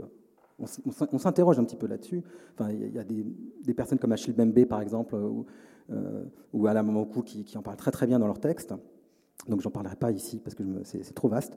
Mais oui, cette, estampille francophonie. C'est-à-dire pourquoi deux politiques différentes? Pourquoi des lieux estampillés francophonie et des lieux qui, comme la colline, par exemple, qui sont dédiés aux écritures contemporaines? Pour moi, Denis Soufotane, qui est là, par exemple, dans la salle, excusez-moi, tu es là, mais je suis super content de te voir, euh, qui, est auteur camerounais. Euh, il, écrit, euh, il écrit en français, et, et ses textes, c'est de l'écriture contemporaine en français. C'est de l'écriture contemporaine pour moi, en français. Et, et donc, je me dis, essayer de faire passer cette idée que le, français s'écrit un peu partout. Et s'écrit un peu partout dans le monde. voilà. Et donc, on peut faire un festival des langues françaises, qui n'est pas nécessairement un festival de la francophonie, euh, sous-entendu, euh, euh, les personnes ont toutes des passeports différents, français ou pas, et on s'en fiche. Voilà. Je ne sais pas s'il y avait une autre question, mais il y avait quand même des choses auxquelles je voulais réagir. Par exemple, j'ai entendu, apparemment, il y a plus d'autrices, il y aurait plus d'autrices depuis quelque temps qu'avant, et moi je ne crois pas du tout qu'il y ait plus d'autrices qu'avant. Je crois que simplement, par leur combat et leurs demandes répétées et il y a des personnes ici dans la salle qui en parlent infiniment avec moi, je pense qu'à un moment donné, on s'est aperçu qu'elles existaient. Et on a commencé à s'intéresser un peu à ce qu'elles écrivaient. Et je crois que c'est un peu une loi ici, enfin une loi, ça pourrait être un principe, c'est qu'est-ce qui existe? Et euh, qu'est-ce qui existe Avant de se demander euh, quoi faire? Et, euh, et, du coup, je voulais réagir aussi à ce que disait Sophie Deschamps. Je suis d'accord et pas d'accord. je suis entièrement d'accord sur le principe, d'imposer des choses. Pourquoi pas des chartes? Pourquoi pas? Moi, politiquement, je l'ai toujours dit, je, depuis des années, et David euh, me contredira absolument pas, on est entièrement d'accord là-dessus, je suis pour les quotas. Après, le quota, c'est un bien vilain mot parce qu'il ne s'agit pas de, de, briques de lait, il s'agit de personnes. Donc je suis pour ce qu'on appelle l'action positive. C'est voilà, hérité de, la politique américaine de l'affirmative action. C'est-à-dire, effectivement, à un moment donné, initier des choses. Les, les, gens ne veulent pas les faire, eh ben, eh ben, incitons-les grandement, pour pas dire un peu autoritairement, à tout simplement les faire. Et une fois qu'elles sont faites, tout le monde s'aperçoit que c'est génial. Par exemple, euh, comment dire Qu'est-ce que je voulais dire du coup avec ça? J'étais vachement imparti, puis je Oui, c'est-à-dire que, c'est-à-dire que par exemple, c'est pas vrai que quand on est auteur ou autrice, alors pareil, on dit auteur, grand lecteur. La langue change en ce moment. Moi, je, ne peux plus entendre auteur au pluriel en me disant euh, il y a que des mecs. C'est pas possible. on parle d'écriture contemporaine au théâtre. Il s'agit de vivant, plus que jamais, peut-être plus encore quand il s'agit de romans ou autres. Et aujourd'hui, qu'est-ce qui se passe? C'est quoi l'existence? C'est que nos représentations changent c'est qu'on est en train de s'interroger sur le fait de faire des tables rondes avec que des personnes blanches, faire des tables rondes avec que des mecs, etc. On est vraiment en train de s'interroger là-dessus. Enfin, je crois, il me semble. Et c'est en train de bouger la langue. Alors, il y a des gens qui, qui rouspètent, qui disent oui, alors autrice, mais qu'est-ce que c'est? Il n'y a, pas de procès en, légitimation historique. Le, terme a toujours existé. Il a été euh, gommé au XVIIIe siècle par euh, les académiciens cette grande époque des Lumières. Donc voilà. Donc la langue change parce que nos représentations changent. Et je crois, moi, pour les autrices et les auteurs que je fréquente, qu'ils en prennent vraiment formidablement acte. Donc aussi à nous de les suivre. Et euh, voilà, d'une part. Et c'est pas vrai qu'on s'en fout de pas gagner d'argent quand on commence à vouloir être autrice ou auteur. C'est pas vrai. Personnellement, si j'avais pas gagné un peu d'argent si j'avais pas eu cette chance incroyable de rencontrer un tout jeune metteur en scène en devenir, qui est David Bobet, et si on n'avait pas commencé à gagner un peu d'argent, si moi j'avais pas commencé à avoir une aide de la DMTTS par exemple, j'y croyais pas, je reçois 3000 euros, à l'époque c'était ça, euh, pour, un texte que j'avais écrit, c'était formidable. Ça faisait divisé par 12, presque 300 euros par mois, c'était l'équivalent du RSA que je touchais à l'époque. Je sortais de, d'infatigables études de philo qui, qui ne mènent pas à grand-chose. Donc c'était énorme. Donc pour moi, j'arrivais à vivre avec 300 euros par mois quasiment. Euh, j'ai gagné un peu plus après, heureusement, mais c'est pas vrai qu'on s'en fout. Moi, j'ai hérité de rien, on m'a jamais payé d'appartement, je n'ai pas de soutien, j'ai pas de mécène familial, euh, familiaux ou autre.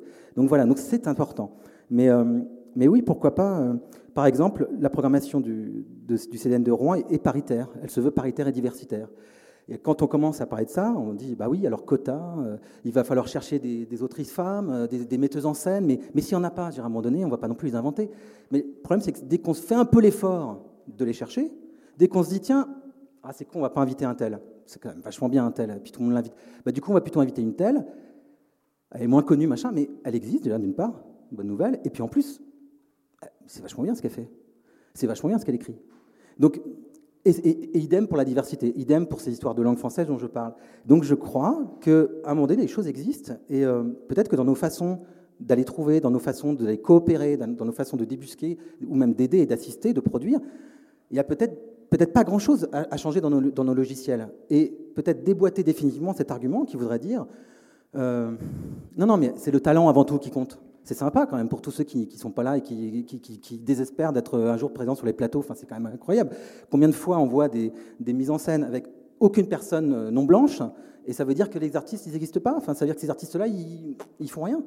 Enfin, Donc à un moment donné, euh, voilà. Et pour rebondir un peu sur mon expérience à moi, parce que alors, il se trouve que c'est David Bowie qui aurait dû s'exprimer à ma place, mais donc il se trouve que bah, comme il n'est pas là, je, suis euh, un peu l'auteur qui est là à parler de ces choses-là. mais moi, en tant qu'artiste associé, euh, auteur associé, on va dire, euh, quand, je, fais des ateliers d'écriture avec des, réfugiés, des associations avec lesquelles on travaille depuis, depuis longtemps au CDN, quand je vais dans les EHPAD, quand je vais dans, dans les milieux hospitaliers, etc., je ne fais pas de l'action culturelle. Je fais mon boulot d'auteur. J'écris des textes avec ce qu'ont fait ces gens-là ces personnes-là. J'ai mené un atelier d'écriture pendant deux ans avec des, avec des personnes réfugiées de partout, aussi bien d'Europe que d'ailleurs. Euh, il y avait des problématiques aussi parfois avec l'écriture qui étaient, qui était complexes, etc. Donc on, s'est démerdé pour pouvoir écrire ensemble. J'ai pris tous leurs textes, on a fait une partition en cinq jours, on l'a montée parce que action culturelle, pour David comme pour moi, ça veut dire création. C'est de la création, ça veut dire public, ça veut dire, ça veut dire mettre les gens sur scène, etc. Ça veut dire mettre les ronds aussi. Et, euh, et ben, en retravaillant tous les textes qu'on avait écrits ensemble avec ces personnes-là, en les compilant, en les faisant lire à des comédiens, en les faisant lire à eux parce qu'on les a mis sur scène, j'ai fait mon boulot d'auteur. J'ai fait mon boulot d'auteur dramatique. Voilà. Et euh, donc je m'interroge aussi sur de qui on parle. Alors des auteurs, bon, mais il y a aussi les autrices. Et puis qu'est-ce qu'ils qu et elles font hein, en, vérité? Moi, je vois de plus en plus d'autrices et d'auteurs répondre à des commandes plus qu'avant. Je vois de plus en plus s'intégrer dans des collectifs. J'en vois de plus en plus euh, ne pas attendre qu'un metteur en scène ou une metteuse en scène ait envie de monter leur texte et puis de passer au suivant s'il n'y euh, a personne. Je, les vois vraiment s'acoquiner. Parce que quand on est autrice et auteur de théâtre, c'est quoi? On, est démunis, quoi. On ne va pas obliger les metteurs en scène et les metteurs en scène ou les compagnies à, nous mettre en scène, c'est pas possible. On pourra. Alors peut-être qu'effectivement, avec des mesures incitatives, c'est possible qu'à un moment donné, ça vienne chatouiller la curiosité des gens. Ça, c'est possible. Et que les metteurs en scène et les metteurs en scène se mettent un peu plus à lire, c'est possible. Mais à un moment donné, il y a aussi des conditions précises de ces rencontres. On, en a parlé tout à l'heure, et puis il y a des choses merveilleuses qui, ont été évoquées. Euh, mais je crois aussi qu'il y, a aussi beaucoup de choses qui existent, qui sont là. voilà. Est-ce que quelqu'un veut réagir à ce que vient de dire Ronan Chéneau sur euh, ces questions des, mesures incitatives, euh, par exemple? Je sais pas, Catherine Dan, vous voulez, voulez réagir? Je passerai la parole dans un instant à Jean-Marc Sur les femmes, Sophie Deschamps Sur les femmes, nous, on a, à la SACD, moi j'ai demandé une étude il y a six ans il y a six ans, on a édité la brochure, je ne sais pas si vous en souvenez, une brochure qui s'appelle Où sont les femmes? On découvre que 85% de l'argent public va aux garçons. Et donc, on savait bien qu'on n'obtiendrait pas des quotas. Parce que, mais c'est vraiment le mot, on dirait qu'on dit, mais une grossièreté absolue quand on parle de quotas. C'est de rétablir cette justice. Et c'est vrai que, alors, quand vous parlez de la diversité, quand on, on est allé voir toutes les instances, Et il voulait qu'on fasse la place des femmes et la diversité. Et on a dit non. On a dit non, parce qu'on ne va pas parler d'une majorité et de la diversité. C'est-à-dire qu'on s'était dit qu'avant, il fallait que les gens prennent conscience du manque de place des autrices en France. Et là, on attaque, alors on peut en parler ensemble et travailler ensemble, le problème de la diversité. Mais moi, je suis pour les quotas. Il n'y a aucune raison qu'à un moment donné, si on est dans un monde qui refuse d'avancer, non pas de donner des quotas absurdes. Moi, j'avais dit à la ministre, si on fait une augmentation de 5% par an pendant trois ans, ça sort de l'invisibilité. Et après, on voit ce que ça donne. Et j'avais dit, parce qu'évidemment, la SACEM, pas question, il n'est pas question, et les compositrices, elles n'ont pas de talent, enfin bon, bref, les machos. Et j'ai dit, ne vous inquiétez pas, parce que sur les chefs d'orchestre, si on fait 15%, elles seront 16 ça fera 16% qui auront des commandes. C'est-à-dire que les commandes, les chefs d'orchestre sont engagés dans les orchestres nationaux, ils sont 19 à 1%. Donc, vous voyez, ce que vous dites est tout à fait juste, mais je pense qu'il faut qu'on essaye d'avancer euh, problème par problème, sinon on s'en sortira jamais. Alors, merci Sophie Deschamps de repréciser effectivement le, beau boulot que vous aviez fait avec euh, toute cette étude sur les femmes. C'est enfin, des choses qui nous ont poussés, par exemple. Hein, ça a des effets réels. Cette année, la, saison du centre dramatique, David en parlera mieux que moi pour le coup, mais elle est, elle est, elle est paritaire, euh, rigoureusement, je crois, autant d'autrices que d'auteurs, de metteurs en scène, etc. Elle, est, elle se veut diversitaire, c'est-à-dire que sur les plateaux et, aussi en termes d'autrices, d'auteurs, de, porteurs de projets, de projets. Ça fait, c'est long, c'est long à mettre en place. Je crois qu'on a mis David sera mieux, deux ou trois, deux saisons et demie, deux, trois saisons à mettre ça en place. C'est-à-dire que David l'a annoncé, et puis on l'a progressivement, comme tu, comme tu dis, ça c'est vrai que ça vient progressivement, on ne faut pas se leurrer, mais on a, fini par le mettre en place au bout de trois saisons. Effectivement, hein, on, a ces remarques-là, mais euh, à voulu euh, des comédiens un peu, moins, un peu moins blancs sur scène, mais, enfin David, on va les trouver où? Peut-être que ça ne les intéresse pas, hein, les, jeunes non blancs, euh, d'aller sur scène. Bah, ah, ah bon, tiens, ça ne les intéresse pas.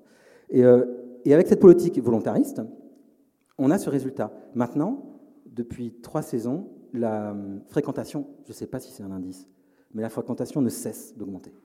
Elle ne cesse d'augmenter. C'est imparable. Le public se diversifie, en tout cas il se désuniformise, je préfère dire. Donc il est un peu moins âgé. Je pense qu'on a un peu gagné en, jeunesse, mais on a gagné aussi en, multiplicité de profils différents. Euh, voilà, des salles et des plateaux un peu plus à l'image de, de, ce qu'on sait de notre société et de notre histoire, tout simplement. Voilà.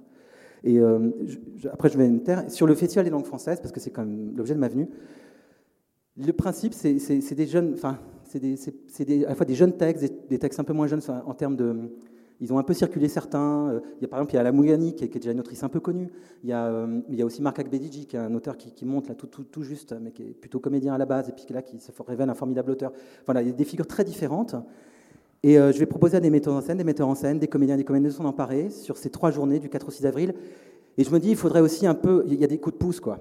Et alors, on a un petit peu d'argent, pas trop, mais par exemple, je sais pas, il faudrait je rêve qu'il y ait une ou deux personnes, pas forcément parce qu'elle a plus de talent, mais parce qu'elle va être un peu identifiée au niveau du théâtre pour le public et pour que des pros qui ont des sous y viennent. Donc, s'il y a Jean-Michel Ribes dans la salle, par exemple, ou s'il y a Isabelle Huppert dans la salle, peut-être, ou euh, je sais pas, euh, ou, Valérie Dréville. Voilà, si vous êtes, si vous êtes là, euh, mesdames et messieurs, venez le 4 avril dire un texte, jouer. Enfin voilà, ça, ça, serait super. On pourrait faire de la pub autour de ce festival avec vos noms prestigieux. Voilà. Merci euh, Ronan Chéneau. On, va terminer euh, cette table ronde avec euh, la circulation à l'étranger des textes de théâtre contemporain. Je vais vous donner la parole, Jean-Marc Diebold, alors plutôt en, tant qu'ancien responsable du bureau du théâtre et de la danse à l'Institut français de Berlin. Comment avez-vous soutenu les, auteurs francophones en territoire germanophone précisément? Oui, ben, d'une certaine manière, je vais rebondir sur ce qu'a dit Renan en retenant l'action volontaire.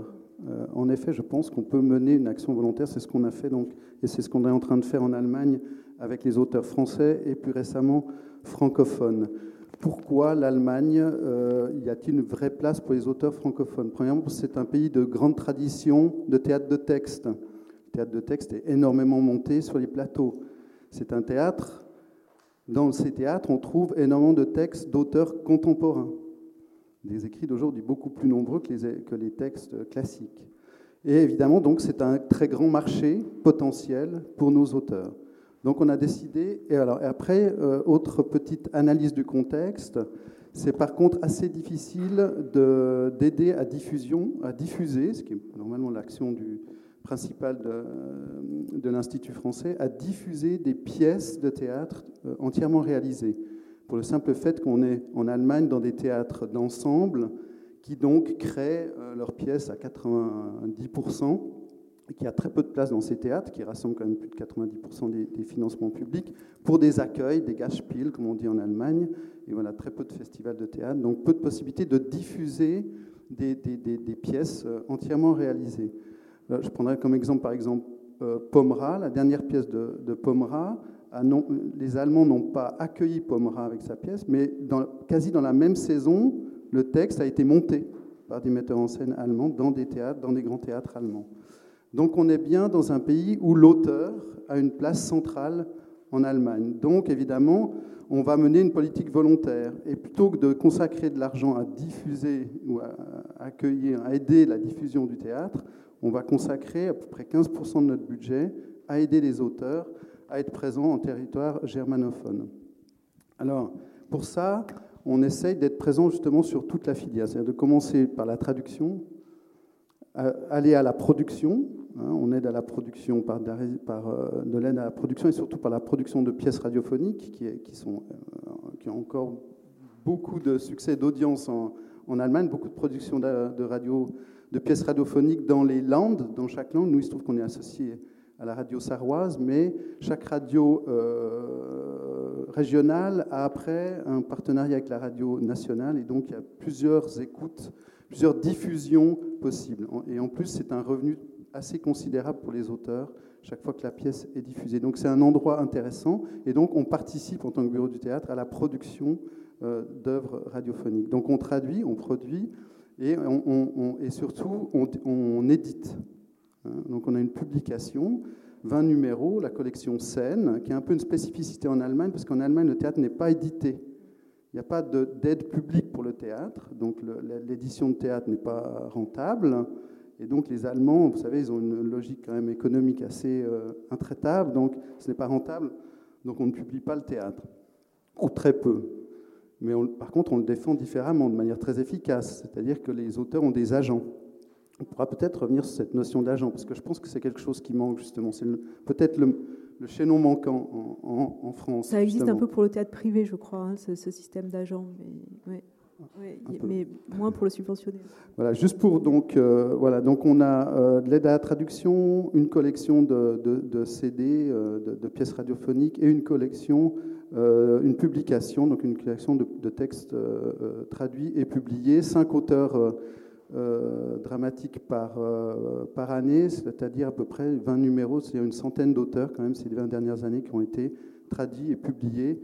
Et donc, évidemment, après, il ne faut pas rester juste au niveau de... Voilà, on a, on a traduit, publié, et, donc l'idée, c'est quand même que ces textes ils soient montés. C'est quand même ça l'objectif final. C'est pas... Euh, l'auteur, il a fait son boulot, il a écrit le, texte.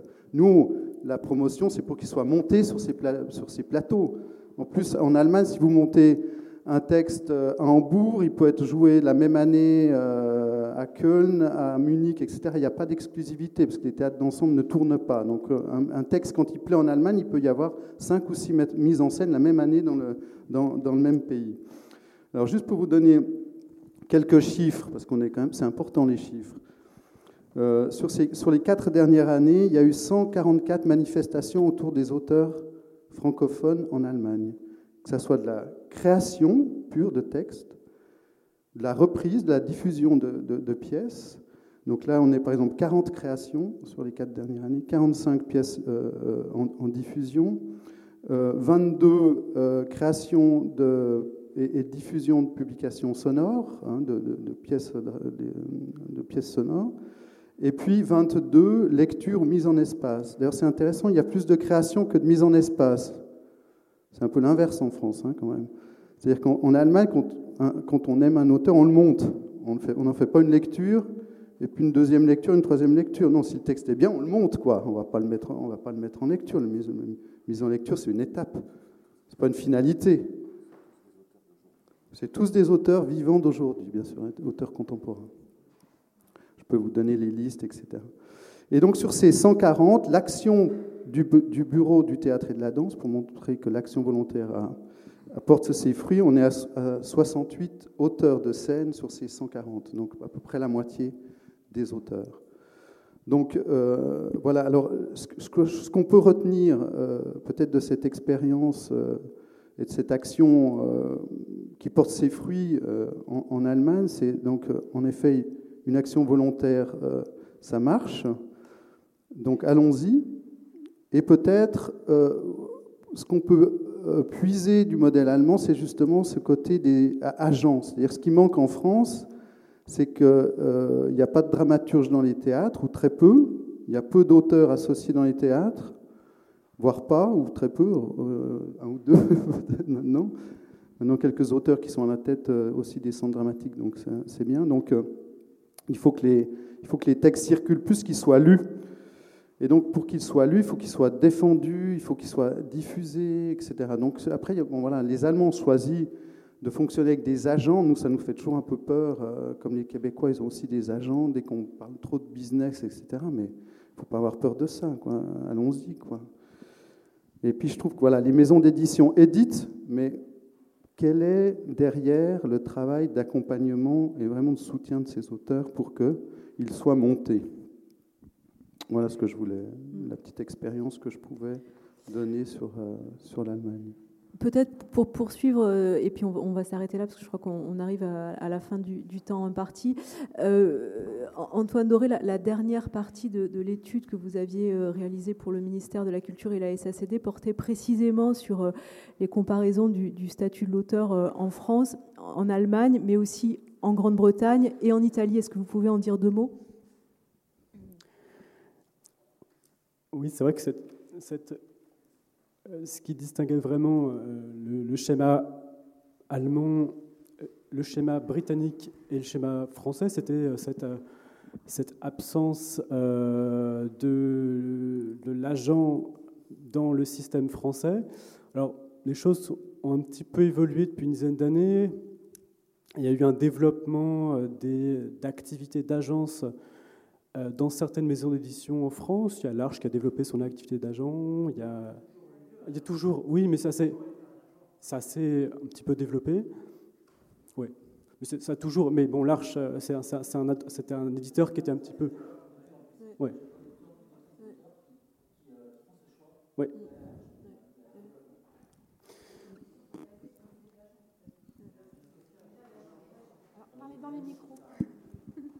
Il y, a, il y a aussi les, les, éditions théâtrales qui ont créé en leur sein une, une activité d'agent.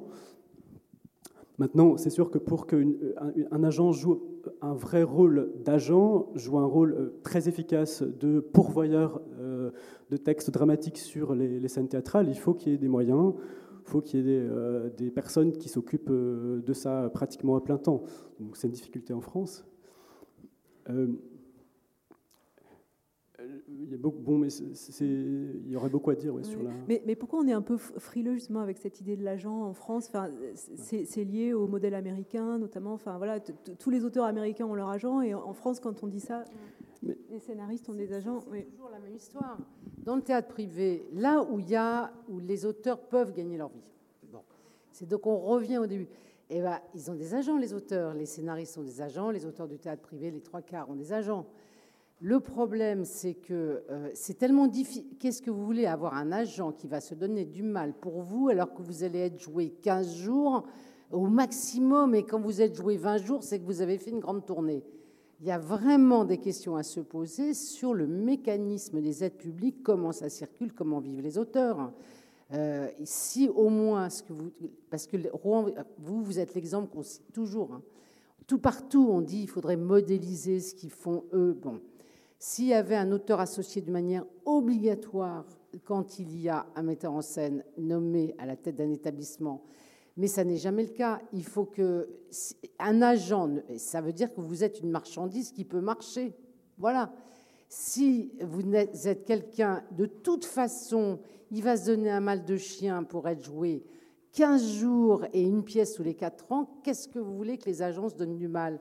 Il y en a des agents, mais il faudrait déjà valoriser l'écrit et faire que les auteurs intéressent ces agents, et particulièrement les gros agents. Apporter quand même une précision parce que, euh, en ce qui concerne euh, l'aide dramatique euh, nationale, l'aide à la création de textes dramatiques, donc, qui est l'outil du ministère de la Culture pour soutenir les écritures contemporaines, il y a un, seuil doit être atteint pour le déclenchement de l'aide à la production, qui était de 20 dates, qu'on vient d'abaisser à 16 dates, mais ça montre quand même, quand on voit les taux de concrétisation, puisqu'on aide à peu près, il y a une cinquantaine de, lauréats, on est euh, sur des taux de concrétisation qui sont euh, de 60, qui varient entre 70, 80. Là, on arrive à 85 pour euh, les, dernières années. Donc, ça veut dire que quand on a une action résolue, en tout cas, c'est possible. Ça montre que c'est possible. Arsena.